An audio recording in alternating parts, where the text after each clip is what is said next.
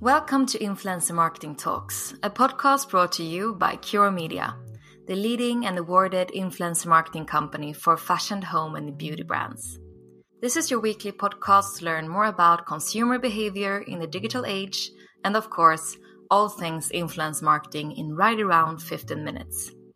I'm Sanna Oldmark and I'm the head of marketing at Cure Media. In this week's episode, I talked to Sverre Flåskjer, who is the managing partner and founder of Equip Capital, a Nordic private equity firm.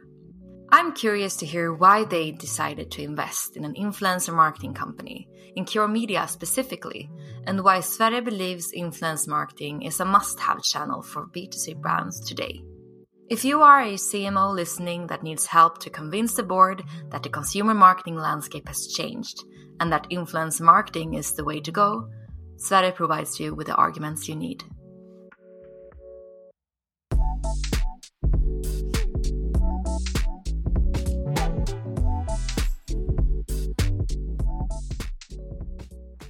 Hi, Sverre, and big welcome to the podcast. Thank you. Can you tell us a bit more about yourself, Equip Capital, and your role there? Absolutely. Um, Equip Capital um, is a Nordic private equity firm. We uh, were funded in 2018 um, by five partners, and uh, we have a total of uh, 5 billion Norwegian kroner under management. We, yeah, we soon own 16 companies. Uh, we're about to sign our 16th uh, platform acquisition this week, and we, we made close to 100 acquisitions overall. Um, we are um, funded uh, by big institutional investors. Uh, so we behind us you will find mostly pension money, uh, and it might be anyone's pension pension money. So I think, uh, for instance, we take care of the money for for um, the people that have retired in the municipality of Oslo, uh, in SEB in Sweden, and, and, and many others. Uh, my own background, um, I actually started out in marketing and did that for quite a few years. So, as a marketing executive, um, I was also with um, with McKinsey for uh, uh, a number of years and, and uh, served there in the leadership group in the marketing practice. So, so quite extensive marketing background before I returned to my uh, roots in finance. And uh, in, in 2006, uh, joined um, or Herkules uh, at the time and, and also CEO, two companies there, um, Estrella and um, also a Norwegian retailer called Nille. And uh, yeah, I've had a number of cases like Espresso House, Didrikson 1913, Electric Paternal Olivia Restaurants, uh, Bastard Burger, Holy Greens, uh, and, and, many others. So that's a bit about my background. So uh, very much uh, to the consumer side, done a lot of marketing uh, through the years, but, but more in the in the TVC uh, days than than today. Um, yeah, that's a good mix, though, mixing finance and marketing. So exciting. And I'm curious, I know, as you said, you have many years of experience from working at, but also close to companies in the B2C space. What would you say are the biggest changes when it comes to consumer behavior? What consumers want in terms of marketing that has happened in the recent years? Yeah, I mean, with, with regards to, to, to marketing, uh, a lot has changed. So I think um, the, the, the hot shit uh, when I was a marketing executive was to, to do a TV commercial. Um, and everyone wanted to do a TV commercial, whether you were an agency or whether you, you were an advertiser, you wanted to do that TV commercial. Um, and everyone looked forward to, to making those films. I mean that has mm. changed, right? It's it's TV today is you, you reach older uh, an older audience, and uh, they, even they do not have the same attention today uh, during the, the commercial uh, breaks. It's it's not an event with a commercial break anymore. You rarely hear about those great TV commercials, right? That used to be all like a music video, so it's changed like music videos today consumers choose, right? They're online. Uh, their media habits have changed enormously. Where you used to sit in front of that uh, box in your living room Instead, now you use a device, you're on, you're online, uh, you follow people in social media. You follow people also you respect that you don't know that closely, but you view as peers and you want input from. Um, and, I think that the, the, the fact that uh, consumers choose themselves, they decide themselves what they want to watch, what input they want, um, and, and then they typically look at things they're interested in, right? So they, they seek it out. And the fact that they look so much more to peers and, and much, much less to authorities and brands, uh, that has changed uh, enormously. And it's all down to that choice. I mean, we spoke about it already then, but, but that clearly has changed. And then we see consumers increasingly seeking experiences and products being a bit less uh, important, but products are still important by all means. But uh, if, if anything, we are valuing uh, services and experiences a bit more than than let's say when when I was a marketing executive. It's really, as you say, it's on the consumer's terms today. It's not the brands who set the who set the rules and the directions. It's the people, and it's really cool how that has shifted just in a couple of years with social media. And as you say, we can choose, and it shall be on on demand everything when we want it as we want it. Absolutely. I think you see that, right? I, I spoke to one of the former top executives at Nike, and they said uh, 20 years ago we spent 70% of our budget on TV. Today we spend 2%. Um, yeah. And uh, they thought they were quite far ahead of, of, many other brands that still still use a lot of TV. And they, they simply now they use most of their budget on, on reaching people through social media, through the internet, but in smart ways, not necessarily in direct advertising, but through influencers, um, of course, uh, athletes, uh, that sort of thing. And that I think that just uh, emphasizes the way things have changed. And if you want to stay a leading brand like Nike, you have to embrace it. Uh, yeah, for sure. And it's still fascinating how many big legacy brands hasn't changed although we know that we listen to other people and we are on social media, it's still many brands who spend quite big budgets on TV and those type of more traditional channels. Yeah, I mean, it's challenging for traditional advertisers, right? And some people might get angry with me now, some people that worked with in the past, but I think it, it's it's a bit difficult for them to change, right? Because you're stuck in a way of working. If you look at my former colleagues at Orkla, they, they used to be da shit. I mean, they're the coolest people and the best people in marketing. Probably not anymore, right? And the same with the people I worked with at Unilever. It's because it's, it's difficult for them to change fast enough. They're stuck with their media agencies. The media agencies are stuck in a, are stuck in a fee model um, with the, with the traditional advertisers. They don't have that competence because their competence used to be in making a brand positioning statement and mm-hmm. developing mm. products, and uh, they haven't really followed the consumer in the in the same way and, and, and follow the changing consumer behavior.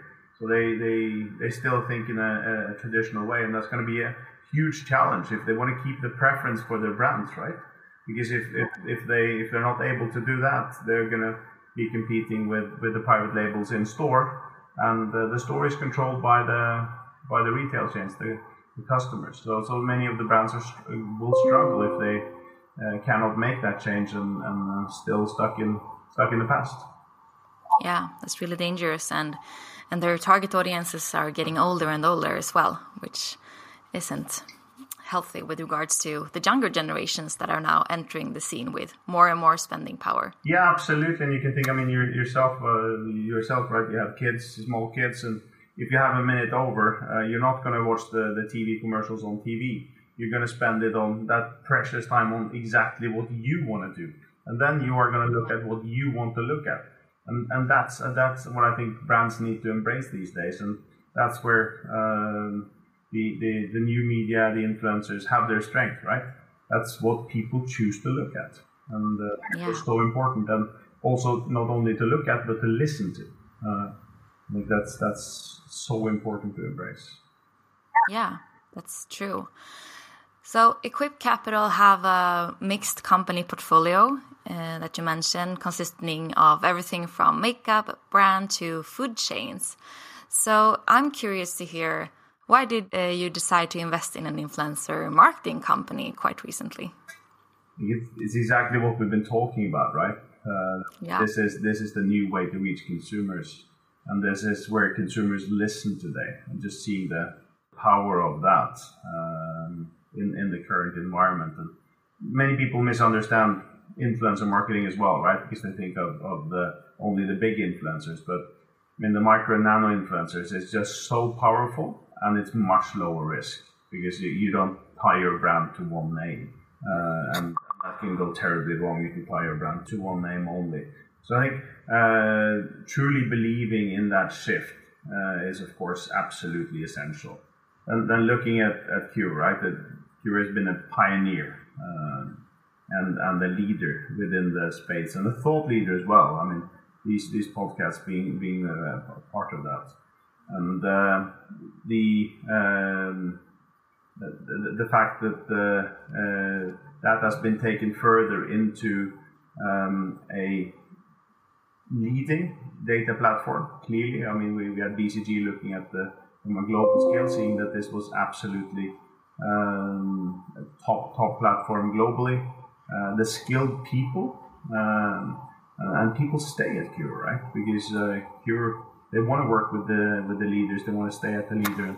That that's also great, and that the ultimate proof of uh, that uh, the NPS ratings, right? The customer ratings, and they are just um, fabulous. And I think that mm. that's just such a testimony to, to how good Cure is at this. And of course, in at the end of the day, uh, we invest, right? And and uh, the uh, the good thing about Cure is is that Cure is actually has a healthy has healthy financials, and um, that's that's also quite unique in the business. I mean, all other companies we've seen at the Nordic scale uh, are losing quite a lot of money. So I think uh, if you want if you want a solid partner, it's Cure, and, and I think for us uh, also and the ultimate proof for us, I have to say, was what uh, Cure did for Makeup Mekka. So we launched in Sweden. I mean, it was a small Norwegian brand. Uh, we built the brand with, with a significant portion of, uh, of influencer marketing in um, in Sweden, and it's just been such a runaway success. Yeah, that's an exciting case. So for for those who are listening, that's uh, a company that that is in your portfolio. So uh, that's where you heard of Cure Media for the first time, right? Through this case. That's absolutely correct, and that's what made us curious, and, and uh, what in the next phase um, led us to talk to, to Sam, Christian, and, and Babak, and, and, and hitting it off with uh, with, with them, and, and truly believing in, in the journey uh, ahead. And uh, so I think the for us, uh, having that, of course, proof of concept was was incredibly important uh, when when we invested, and uh, we continue to.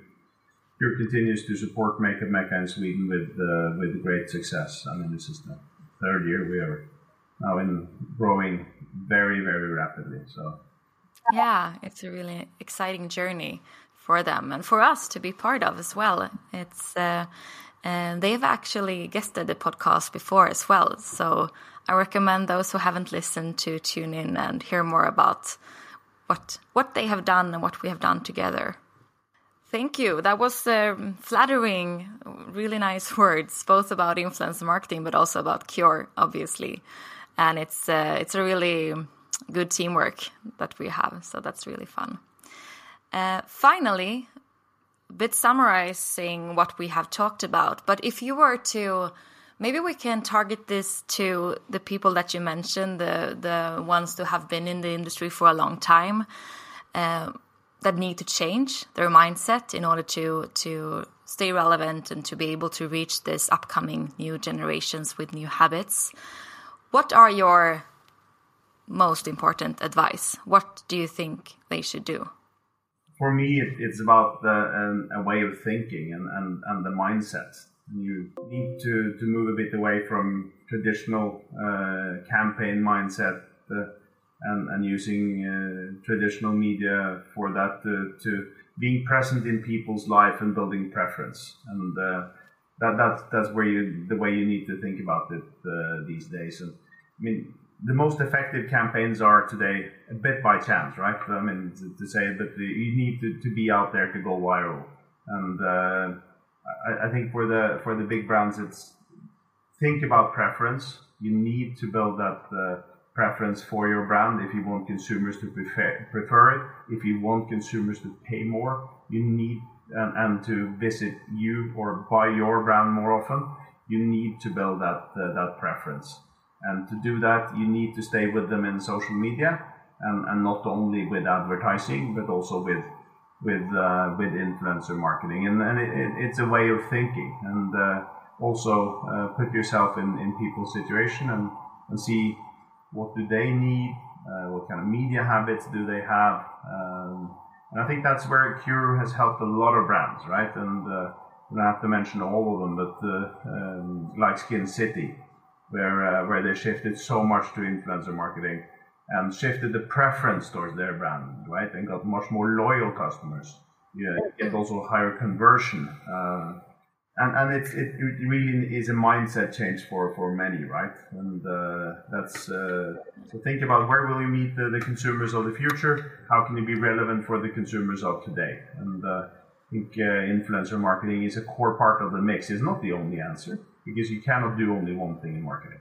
I think that would be be naive but it's it's part of the answer. And uh, I think uh, just um, moving to the consumer situation of today and the media habits of today will be essential for the brands that will be the winners in three, five, ten years down the line. And I think that's that's where Nike have been so good uh, and why they have uh, enabled themselves to, to grow over time. Yeah, that's super fascinating. And I agree. And also, speaking about mindset, I think it's important if you have been in the business for many, many years to also acknowledge that you don't need to be the expert within everything, the new channels that are coming, but instead take help from people who know this, um, people internally, but also partners who can help you uh, with new channels and new ways of working. So uh, don't stick to the past just because that's where you're best. Fully agreed. Thank you so much, Sverre, for taking your time. It was really interesting to hear your thoughts on the influencer marketing. Thank you so industry. much for having me. I truly enjoyed it. If you want to continue staying up to date on our weekly podcast episodes, influencer marketing, and what's up on the consumer marketing scene, make sure you follow us on our platforms at Cure Media.